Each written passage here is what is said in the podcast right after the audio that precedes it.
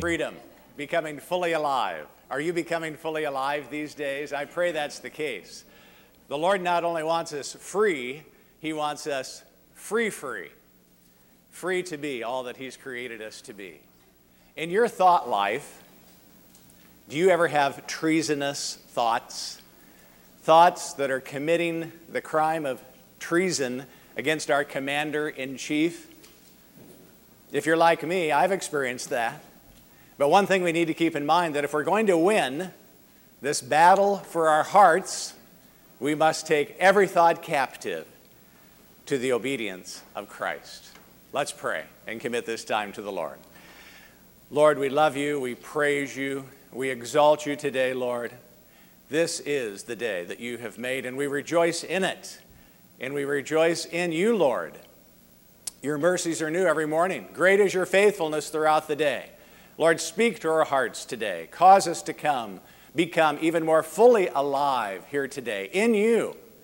Thank you, Jesus. Thank you for each one that's here. I pray that we'll open our hearts and with no holding back, no reserve, receive all that you have, all that you have for your sons and daughters here today. In Jesus' name, amen. Well, as you know, especially if you've been coming to the Freedom Series, we have uh, been in a series. This is the third part of a three part series. Each part has seven sessions, so 21 total. And here we are in the third part, which is entitled Winning the War for Your Heart. Let's have a little review as far as the first two sessions of this part. As you'll recall, recall back in session number one, tearing down spiritual strongholds. As we discussed that, we, we realized that we're in a war. And uh, we began to take a closer look and realize more fully who our enemy really is. And then we, uh, we, we went on to uh, begin to identify what we're fighting for. And what we're fighting for, what's at stake, is our heart. And along with that, we talked about our hearts being a treasure. And uh, since our hearts are a treasure, not trouble, they used to be trouble before we surrendered to the new commander in chief, our new commander in chief, Jesus Christ. They used to be trouble. They used to always get us in trouble, desires going bad, so to speak, not submitted to Jesus. But now, because Jesus has moved in, they're a treasure. And a treasure is worth fighting for. And then we concluded that time talking about a battle plan to tear down and even demolish the enemy's influence in a way that would ensure victory and freedom for our hearts. And then last week, our session was entitled Putting On the Armor of God, where we further identified the enemy as Satan and his terrorist band and we talked about putting on the attire that we need for battle, putting on the armor of God, which we discovered more closely, more fully, more personally, that that armor is really the, the life of Christ himself. He is the helmet of salvation. He is our righteousness. He is the truth, the sword of the Spirit. And our, shot, our feet are shod with the preparation of the gospel of peace. He is our readiness, and so on. And then we further reconciled or began to reconcile that this battle is not our personal battle. It's not our own personal battle, but it's the Lord's battle. And He will give us the victory. And then today, taking every thought captive is the name of the session today. Taking every thought captive. And the theme verse today, 2 Corinthians 10 5, Part B, and we are taking every thought captive to the obedience of Christ.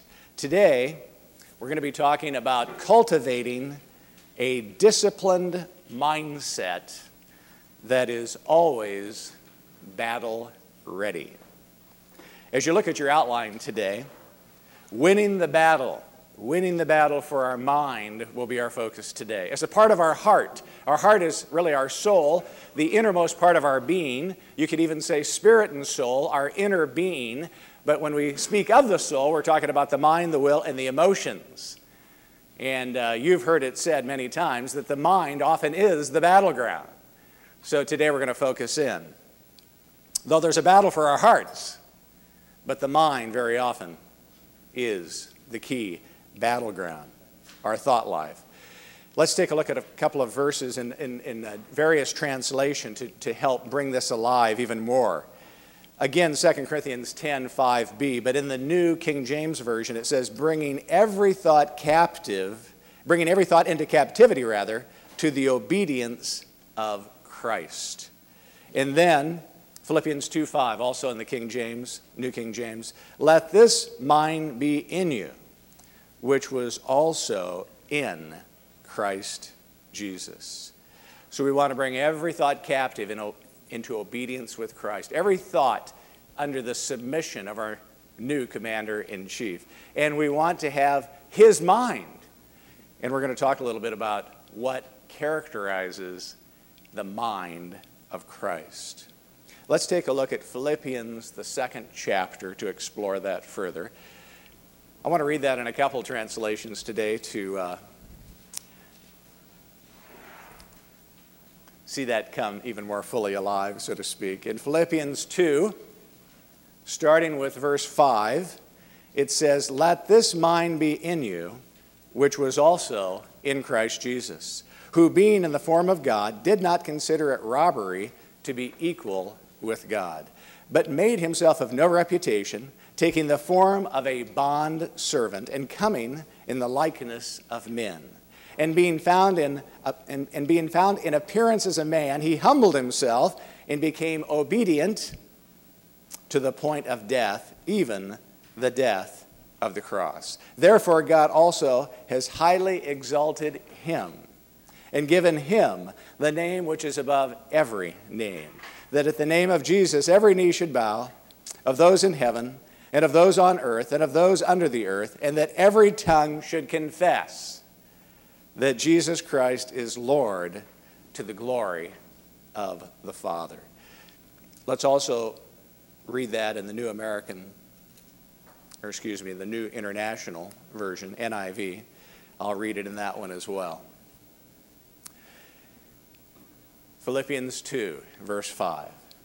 Your attitude should be the same as that of Christ Jesus, who, being in the very nature God, did not consider equality with God something to be grasped or retained, but made himself nothing, taking the very nature of a servant, being made in human likeness. And being found in appearance as a man, he humbled himself and became obedient to death, even death on a cross. Therefore, God exalted him to the highest place and gave him the name that is above every name, that at the name of Jesus every knee should bow in heaven and on earth and under the earth, and every tongue confess that Jesus Christ is Lord, to the glory of God the Father. And then one more passage that I'll read before I comment further Matthew 11. Matthew 11, verses 28 through 30. Matthew 11 verses 28 through 30. I'll read from the New International Version. Come to me, all of you who are weary and burdened, and I will give you rest. Take my yoke upon you and learn from me, for I am gentle, we could also say meek, and humble in heart. And you will find rest for your souls.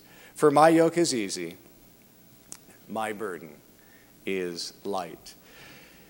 Well, as we look at Philippians and that passage there, verses 5 and following, verse 5 and following, and then we look also at Matthew 11 28, what, what really is the theme here? What is really the essence uh, of what the Lord is communicating here in terms of what characterizes the mind of Christ? Because if we are to take every thought captive, to the obedience of Christ and, and have this mind that was in, was in him and is in him, what is that all about? What does that look like? What characterizes that? What's the essence of it? Well, I believe the essence of it is meekness and humility. But, but what is meekness? What is humility? Well, for many sessions, the many sessions that we've gone through so far in this series, You've heard me say many times that humility is not thinking too highly of yourself, not thinking too lowly of yourself, not thinking too much of yourself, not always on your mind, in other words, but humility is simply agreeing with God about yourself. And we, sound, we find the basis of that in Romans, the 12th chapter, verse 3, where it speaks of not thinking too highly of yourself, but having a sober judgment of yourself. In other words, sober meaning agree with God. Don't think too high, don't think too lowly, don't think too much. Don't be preoccupied with yourself, be preoccupied with Him, in other words. As you're occupied with Him, Jesus Christ, you'll be occupied with, with what's on His mind. Be preoccupied with Him, and then you'll be occupied with what's on His mind. But don't be preoccupied with yourself. That will be a form of pride. So, what characterizes the mind of Christ? Meekness and humility. Well, what is meekness? Oh, many times we think, oh, meek. We think of a, a, a, meek and mild, weak person who's not very assertive, who uh, really doesn't have an opinion, might be a nice person, but plays it safe, not courageous, you know, a people pleaser, doesn't rock the boat, kind of weak. It, it tends to be a picture of weakness. Meekness tends to be a picture of weakness, but that couldn't be further from the truth by God's definition. Because meekness is included in the mind of Christ. In other words, coming under authority, not trying to control life, submitted to, in our case, submitted to our absolute authority. And as a part of humility, agreeing with Him, but allowing ourselves to be God tamed. We will never be able to be God trained unless we are first God tamed. In other words, our wills need to be broken and submitted to our commander in chief. It reminds me of uh, when I was a teenager, we raised quarter horses back in those days, and we had an exceptional horse that we purchased at one time. We purchased the horse down in uh, Texas. We brought it back to uh, where we lived in the Fremont area. It was a beautiful horse. Uh, the conformation on this horse was striking. Uh, just um, uh, the breeding behind this horse was, was uh, nationally known. this was an exceptional horse. And I could just tell this horse has already got what it takes. But when we purchased this horse, it was um, approximately two years old, so it was just to the point of being broken or needing to be tamed. Well, this was in the springtime, and summer was coming, and there was a horse show coming up, and we were planning on showing this horse in that horse show. It, it, was, it was a ways out, I suppose, so we needed some time to train this horse. But this horse was just a natural. As my dad and I began to enter into that process of training this horse, it just, it just picked things up beautifully. I mean, it was incredible. It uh, learned all the cues, and uh, we were going to show it in a, uh, in a class called Western Pleasure, where you walk, trot, and canter according to cues, turn around, and, and, and obey the commands of, of the rider, so to speak. Well, my dad was going to ride in the what was called the senior Western Pleasure, and I, being a 15 year old, was going to ride in the junior Western Pleasure. But the more that we prepared and trained this horse, I could see this horse has got what it takes. This horse is already tamed and in the process of being trained, and I began to have the thought, we're going to win. And this is the first, the first time it will be shown, but we are going to win. I just knew we were going to win. And I began to share that and declare that, not in a boastful way, of course, even though I was I didn't know the Lord then, but I was so confident. So I said this to our family, and I said it to friends that were in the uh, horse raising circle of people that we were around in those days. There was a stable in town that we often went to, though we had a place in the, uh, in the country, our own acreage, there was a stable we went to, and people that were also showing horses. And I began to declare to these people my age and older, I think we're going to win. This is an exceptional horse. I, I think we're going to win. And the day came and we won. I won my class, Dad won his. What is my point? I think so often we think that once we are submitted to the Lord Jesus Christ, uh, we, we can't hope to win for a while. You know, that we're new, right? It's new. If you have newly submitted or newly resubmitted, so to speak, it's like it's going to take some time, isn't it? It's going to take some time to win some battles, right?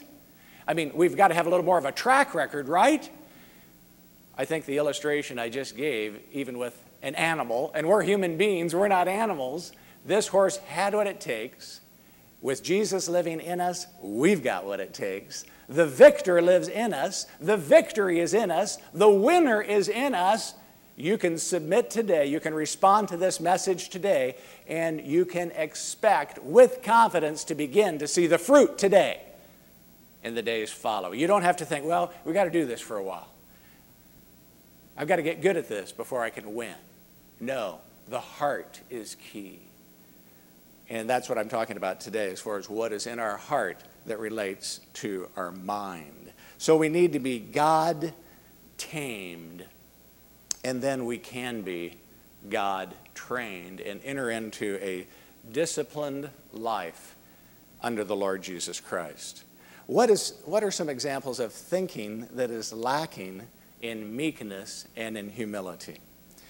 Well, many examples here and we won't take the time to look all of these up, but I would ask you to do that this, this coming week. One example of thinking that's not God tamed would be angry, bitter, and jealous thinking. And we see this vividly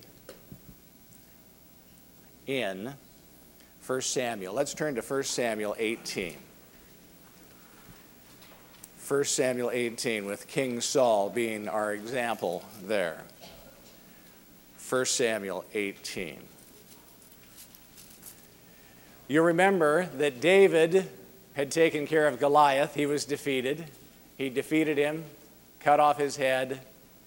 The Israelites had prevailed, and they were returning, and now the people were singing, Saul has slain his thousands, but David has slain his tens of thousands. And we pick it up at 1 Samuel 18:8.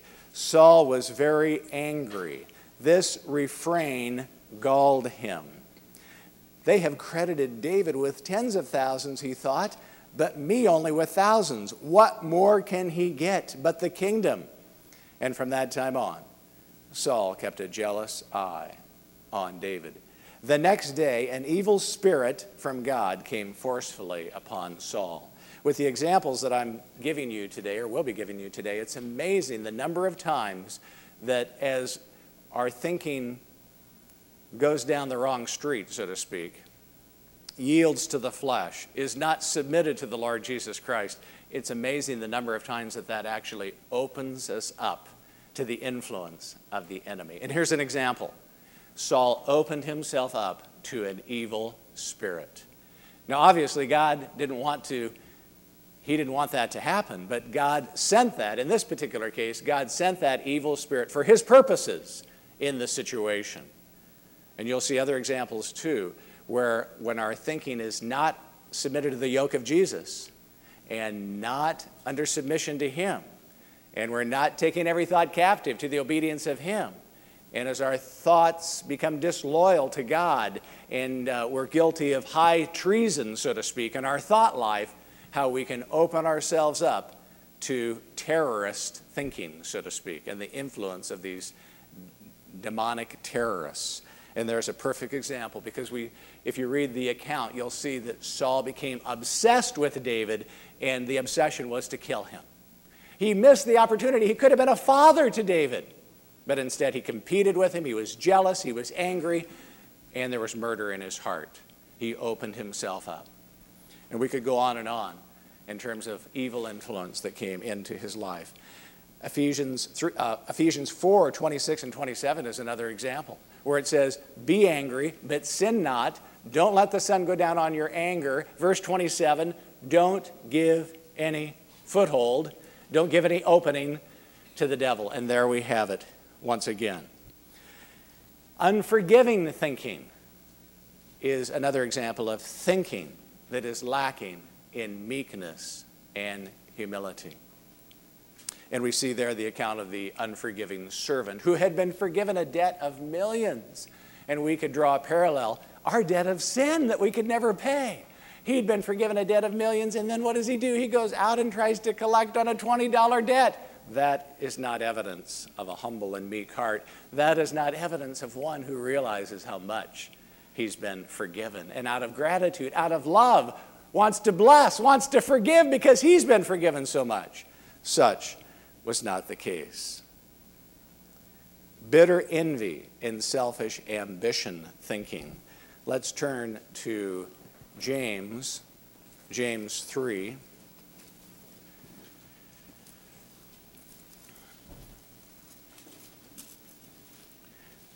James 3, 14 through 16. It starts off by saying in verse 13, Who is wise and understanding among you? Let him show it by his good life, by deeds done in humility that come from wisdom. But if you harbor bitter envy and selfish ambition in your hearts, and do not, uh, if you do that, do not boast about it or deny the truth. Such wisdom does not come down from, from heaven, but is earthly, unspiritual, and of the devil. For where you have envy and selfish ambition, there you find, there you find disorder and every evil practice. But wisdom that comes from heaven is first of all pure, peace loving, considerate, submissive full of mercy and good fruit, impartial and sincere. What a contrast that we have. So, in each, each of these examples, anger, bitterness, jealousy, unforgiveness, bitter envy, selfish ambition, all of these are not the mind of Christ. They're all about the pride of life at the core because there's a preoccupation with self. And you'll remember what I said in part two of this series if you were here when we talked about the message of the arrows and pulling out the arrows of pride and shame and fear and rejection and anger and depression, that every arrow is dipped in the poison of pride. Because there's always a preoccupation. We're always on our mind. Saul was always on his mind, wasn't he? And he was obsessed with David. There was fear. Unforgiveness is an issue of control and not submitting to the sovereignty of God, rooted in pride as well. Bitter envy, selfish ambition, rooted in pride. Not taking on the yoke, not taking on the yoke of meekness and humility, not God tamed, not submitted to his authority not agreeing with Him, not letting Him define us, not letting Him settle who we are, and agreeing with Him. Prideful and covetous thinking, as it should be. I wanted to maintain some consistency here in terms of the use of adjectives, and with covetous, we added that NIS. We should drop the NIS because that makes it a noun. So, prideful and covetous thinking. And we see in Proverbs 13:10, pride breeds quarrels. And we see the prideful and covetous thinking brought out in James 4, 1 through 3. And we've already mentioned Romans 12. Don't think too highly of yourself. Then there's judgmental thinking. And what characterizes that as you look at that account uh, and take the time to uh, press into that more, when we are when we are focused on the speck in somebody else's eye and, and we miss the beam in our own eye, the reason why we miss what's going on in our lives is because we're so focused on them, we miss what He wants to show us about ourselves. But with humility, with meekness, submitted to the Lord, then what's going to come out of our lives? When we are wronged, when we are wronged, we will want to take responsibility first and foremost to forgive, to submit to the Lord. Jesus himself hung on the cross and said, Father, forgive them, for no, they know not what they do. Jesus himself, who was mocked and reviled, but did not answer in return, but submitted himself to him who judges fairly. That's humility. That's. That's meekness. In his humanity, he always did the will of the Father. Is that what's in our heart? When we're in challenging situations, are we thinking, how can I get even? How can I set the record straight? How can I show them they're wrong? How can justice prevail? Or is my first thought, how can I obey you? How can I submit to you? How can I pass this test in your eyes, Lord? Submission, humility, meekness. That is the thinking of God. That is the thinking of God. The thinking of Satan is anger. The thinking of Satan is jealousy. He's the one that wanted to be as God. The thinking of coveting and comparing and jealousy and all the rest, that's the thinking of Satan. That's terrorist thinking. Are we guilty of terrorist thinking or are we guilty of meekness and humility? Submitted to Jesus thinking. And then ungrateful, as well as rebellious, and self righteous and condescending. Ungrateful is huge. Ungratefulness is huge. A humble heart is never grateful because a humble heart always, excuse me, an ungrateful heart. Let me restate that. A humble heart is grateful. But an ungrateful heart is never humble because an ungrateful heart always thinks it deserves more. But a humble heart doesn't think that way at all. A humble heart is grateful for what God has provided because a humble heart is interested in the purposes of God more than his or her own purposes. Let's push the pause button for a moment before we go on because I want to talk about how to take every thought captive. I want to talk about the solution side, how we can enter into this life of having the mind of Christ. How is it with you? Can you identify with any of these things on the list? Has meekness and humility been lacking? And I don't invite you to take a look at that to rub your nose in it and, and make you feel ashamed today. That's not my goal. We can afford to agree with God. We can afford to face these things because Jesus paid it all. Our commander in chief uh, shed his blood so we can be free. So it won't help us to hide. It won't help us to blame. It won't help us to uh, avoid facing these things. Let's face them and be free and have the, and have the mind of Christ. Let's pause and contemplate this for a moment.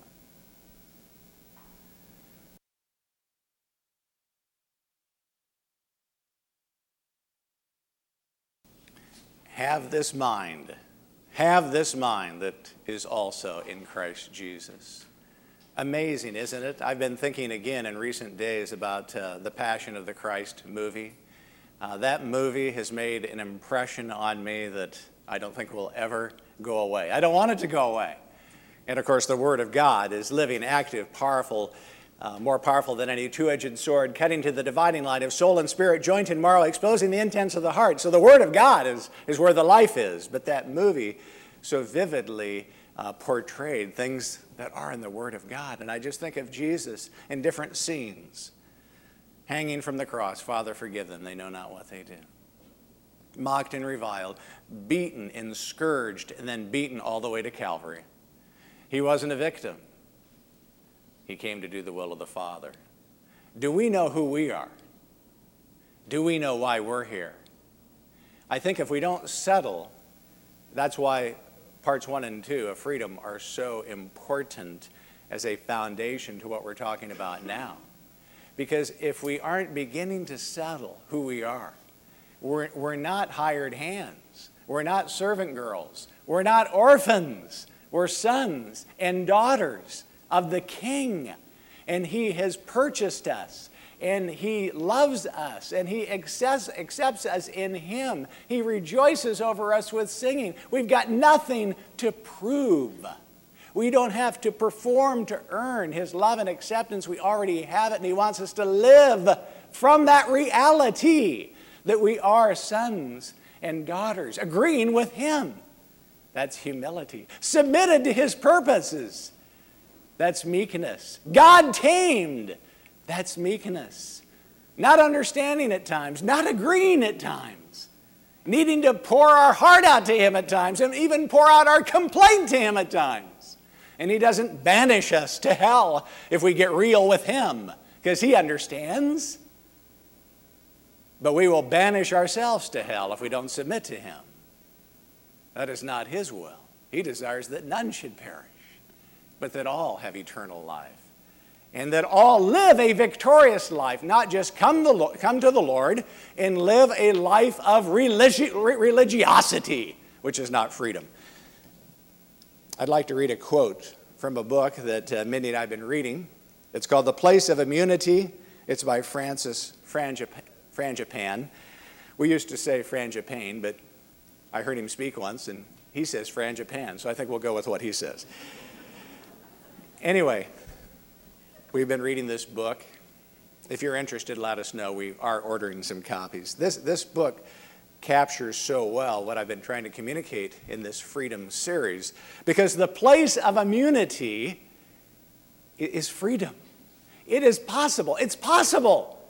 Brothers and sisters, sons and daughters, it's possible to live a life Oh, yes, a daily walk. Oh, yes, taking every thought captive daily. Oh, yes, walking after, after the Spirit and not fulfilling the lust of the flesh. Oh, yes, new, a new day every day. New mercies. Fresh start. Choices all throughout the day. It's not like we get on the train and we don't have to decide again. It's already decided, so let's just take the train to heaven. There's nothing more to worry about. No, choices to make. A battle that we're in. This battle's supposed to be over, right? Saddam Hussein is out of office, right? He's been dethroned, right? But the terrorists don't live that way, do they? And Satan's defeated, but the demons don't live that way. So we're in a war. But there is a place of immunity. The dictionary defines immunity as freedom or exemption as from a penalty, burden, duty, or evil. This is how the living God wants his children to walk in freedom from the penalties and burdens of sin, delivered from the duties of legalistic religion, and protected and triumphant over the assault of the evil one. Let me read that again. Freedom. This is how God wants his kids to live. Freedom from the penalties and burdens of sin. We've been washed, we've been cleansed by the blood of the Lamb. There is nothing lacking. Are you, are you convinced? There is nothing. There is nothing you can do to improve on the blood of Jesus. So it's not shame on you anymore, it's shame off you because of the blood of Jesus. Freedom from the penalties and burdens of sin freedom from your sin, freedom from sins committed against you that have imprinted you and made you just feel just made you feel just as guilty as if you would have been the guilty one. Free from the penalties and burdens of sin, delivered from the duties of legalistic religion. Oh, religion is death warmed over. Trying to do it on our own strength, trying to survive, persevere, take take these things that we're learning and try to dutifully obey. And then what happens? It's never enough, right? And then we get discouraged, right? And then we get in despair, right? And then we start having thoughts, stinking thinking, if you will, terrorist thinking. Well, I surrendered my life to the Lord, and well, I thought part of the deal was that when I surrendered, he'd, he'd give me the desire and the ability, and I would never be tempted anymore, and it would just, it would always be easy now. No more struggles, no more tests, no more trials. God, I don't like this. This isn't about time for this trial to be over. I don't want to struggle with this anymore. If you really loved me, it'd be over, wouldn't it? And the devil comes in there with his stinking thinking could it be could it be you're not a good enough son or daughter? Could it be that your father doesn't love you? He prefers George. He likes Richard better. He likes Bob better. He's got his favorites, and you aren't it. You're on the outer circle. You ought to be glad you're not going to hell. He loves you, but he doesn't like you, that's for sure. The enemy is a liar, liar, liar. And he wants to bring this garbage on the radar screen of our consciousness. And we just think sometimes just because it comes on our radar screen, we think, well, it must be me, or it wouldn't be there. So, free from the penalty and burden of sins, delivered from the duties of legalistic religion, which is basically trying to live the Christian life with Jesus left out, trying to live on your own strength, duty versus desire. And then protected and triumphant, protected and triumphant over the assault of the evil one. I pray you won't settle for anything less. And I know this is on your outline, but I cannot resist quoting this right now. I can't wait until the end of the outline. Proverbs 4:23. I can't wait. I've got to say it. I'll probably say it more than once. Proverbs 4:23. Guard your heart above all things, for out of it flows the issues of life. Our hearts are at stake, sons and daughters. We can't afford stinking thinking. We can't, we can't afford terrorist thinking to come in. We must be disciplined. We must take every thought captive and make it obey. We can't let one speck of jealousy come in to the camp. We can't let any pride in the camp. We can't let any unforgiveness in the camp. We can't, we can't. It's cancer. It will destroy. It'll grow. It will. It will. Not maybe, it will. And the devil will be happy to take 20 or 30 years to get it done and sneak up on you. And you'll think, well, you're okay for today. But then 20 or 5 or 30 years later, you can't even hardly see straight because your mind and heart is poisoned, self deceived because of the pride, because of the unforgiveness, because of the bitterness. We can't afford it. We must put on the yoke of Jesus. We must submit to his meekness. We must give up trying to control life. We must agree with God. We must cooperate. But then, even that, we say, well, you know, our, our common response to that is, okay, okay, okay, I've got it, I got it, I'll try harder. No, no, no, don't try. Don't try. That is what is the, that's the problem. We're trying. And it could never be enough? Is it okay to be weak in our, in our own strength? Is it okay that we can only do it through Him? Is it okay that we've got to do it together? Get to, together, you can't do it alone. Well, I think I ought to be able to live this Christian life alone. I shouldn't need any help. I shouldn't need any community. I shouldn't need any accountability. I shouldn't need any encouragement. If I'm the real thing, if I'm really sold out, I don't need John. I don't need Bernie. I don't need Bob. I don't need anybody except Jesus, right? Just Jesus and I, right? I don't need you. I get along great with God. It's people I have trouble with anyway. So let's go. But we need the imperfect others because that's all part of the process. That's part, all part of the molding and shaping. We're always learning if we're watching and listening. You can learn how to be and you can learn how not to be all the time, all the time. And you can be reminded how to be like him. So we must repent. And the base, the base definition, the basic, the most basic definition of repentance is simply a change of mind.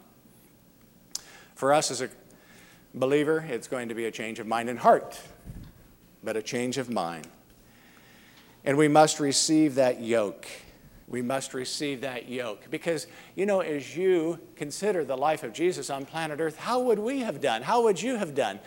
You know, at the cross, wasn't it about enough? I mean, it was kind of like the money changer thing. That, that about puts it, puts it over the edge, doesn't it? It's kind of like, okay, God, game, okay, Father, game over. Let's bring on the legions right now and fry them. I've had enough. I have had enough. And beside, all of my so called disciples took off. They're not worth dying for. So it's Operation Fry Planet Earth right now. I've had enough. But what did he say? Father, forgive them. They know not what they do. Because he was not a victim anyway. How he was being treated wasn't the issue. What the issue was, he came to do the will of the Father. Is that how we live our lives? Oh, we get stuck on the issue. We get stuck on what's right, justice being done, making sure we're understood, making sure we're not misunderstood, hanging on, protecting our reputation, trying to control what people think of us, making agreement the goal. It's heavy, heavy, heavy, hard, hard, hard. And therefore, Jesus says, Come to me. Do you know what he's saying when he's saying, Come to me? All of you that are heavy laden and overburdened, do you know what the burdens are?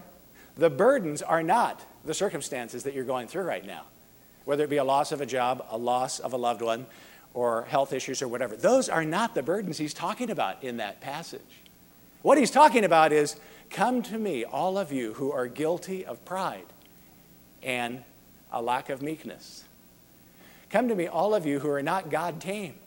Come to me, all of you that are trying to live life on your own strength because it, it's a heavy load. It's a heavy, heavy life. Come to me, all of you that are trying to live life on your own strength, preoccupied with yourself, trying to control the outcome, not submitted to my yoke. Come to me and learn of me because I am meek and humble of heart, and you shall find rest for your souls and the burden will be lifted. No matter what we're going through, no matter how hard it is, no matter how vicious, no matter how vicious the attack or the assault of the enemy, no matter how vicious the attack of that human being, no demon involved, a demon involved or not. It, maybe it's just the flesh at its nastiest, human flesh at its nastiest. But if then if there's some demons thrown into the mix, it makes it all the worse, of course. But no matter what, Lord, make me the man or woman you want me to be. I'm submitted to you. I'm submitted to your purposes because it's more important. It's more important what you do with my heart than what you do with my hands. We must live that way. Our heart must be more important than what we do. But we tend to make it just the reverse, don't we? Because somehow what we do makes us worth more, right? I mean, that's where our value tends to be, right? A human doing. What you do is who you are. What you accomplish is where your value is. And especially if people see it and applaud it and, and think, oh, you're just so wonderful. And all, many times what they're doing, they're talking about the gifts of the Holy Spirit. But if your character is lagging behind the gifts of the Holy Spirit, that's a sad and dangerous thing. But we applaud the gifts. But how about the character of the person? Who gave them the gifts anyway? God. God is always more interested in character than he is gifting. Always. Always more interested in the heart than he is the hands. Receive the yoke of Jesus. As we do, as we repent, as we submit, as we receive, we are in a position then with confidence, as it says in James 4 7, submit to God, resist the devil, and he will flee. That's the order. That is the order. No submit to God. You can tell the devil to get lost all day long, and he's not going anywhere because he has a place. You've given him a place. So he's saying, "Hey, I don't have to. I don't have to listen to you. You're not submitted. There's only one I listen to. There's only one I obey. There's only one I submit to." And it's the one where it says in Philippians 2 5 and following every knee will bow, every tongue confess that Jesus Christ is Lord. And in Ephesians 2, leading up to Ephesians 2 6, starting with 2 6, He raised us up, sons and daughters. He, Jesus, raised us up, made us sit down together in heavenly places in Him, far above all principalities and powers. Every knee will bow. We're seated with Him. So, submit to God, resist the devil. Renew your mind. Renew your mind. I've got a sheet attached to our outline today which gives us many opportunities. As we're tempted, and next week we'll talk about temptation, escaping temptation. There is a way of escape, by the way. But when we are tempted, or when we give in to temptation and, and fall, or uh, yield to sin, and we are guilty of terrorist thinking, and we are not uh, embracing the yoke of Jesus and submitted to his yoke. And we are not experiencing the mind of Christ in the ways that we've been talking about. And we fail. What can our response be? Repent. Repent, just as I've said. Repent, receive, resist, and renew our minds. It becomes a springboard. I'm free forever from condemnation because we're so tempted to feel discouraged and condemned when we fail. I'm more than a conqueror through him. I'm a possessor of the mind of Christ. I have the mind of Christ according to the word of God, 1 Corinthians 2:16. I'm victorious in Christ. I'm an ambassador. I'm chosen, adopted, accepted, seated and sealed. a citizen of heaven, redeemed and forgiven, complete in Christ. That and more is all true. But we may say, well, it's not real to me. It's not real to me. Then we set a standard. Until it's real, I can't live like it's real because if I do, it's hypocritical, right? I can't pretend. No, no, no. It's not an issue of pretending. It's not an issue of posing. It's an issue of the heart. And God knows our heart.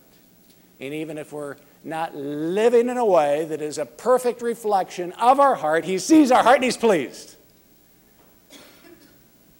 He knows that sometimes we win ugly,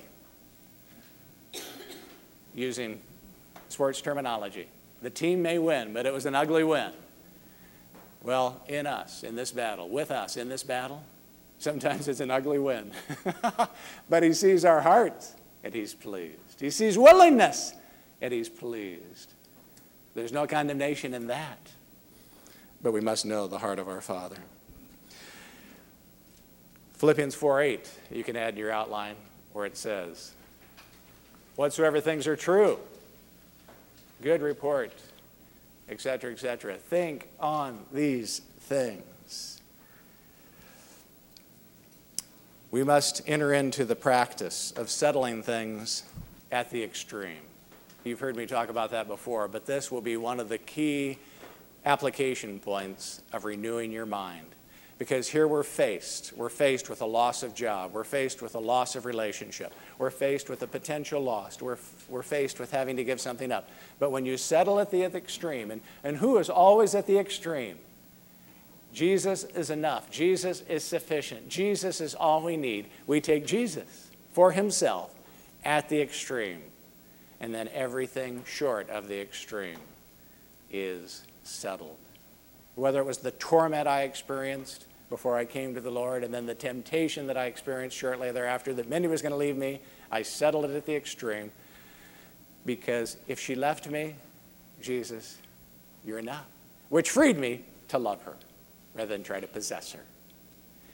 And when it was on my radar screen early on in my early on in my years at Trinity, where I was tempted to think I wasn't wanted, needed, and questioned what I was really accomplishing as a pastor on staff at Trinity, I settled it at the extreme in terms of God's view, and God made it real to me. Okay, let's go to the extreme, Steve. Let's say nobody wants you here, which wasn't true, but nobody wants you here, Steve. They're all sneering and trying to get you out of here, pray you out, pray you out of here, or whatever. It'll be a happy day when you're out of here. Let's take it to the extreme. And God said, I want you here. Free. That's all that matters. Many people quit jobs because they think or feel, I'm not wanted. And they let that be the basis of their decision making. But when you're submitted to the yoke of Jesus, when you're living from his meekness and humility, people may say what they want. They may agree with God or not, but it is plain to an audience of one.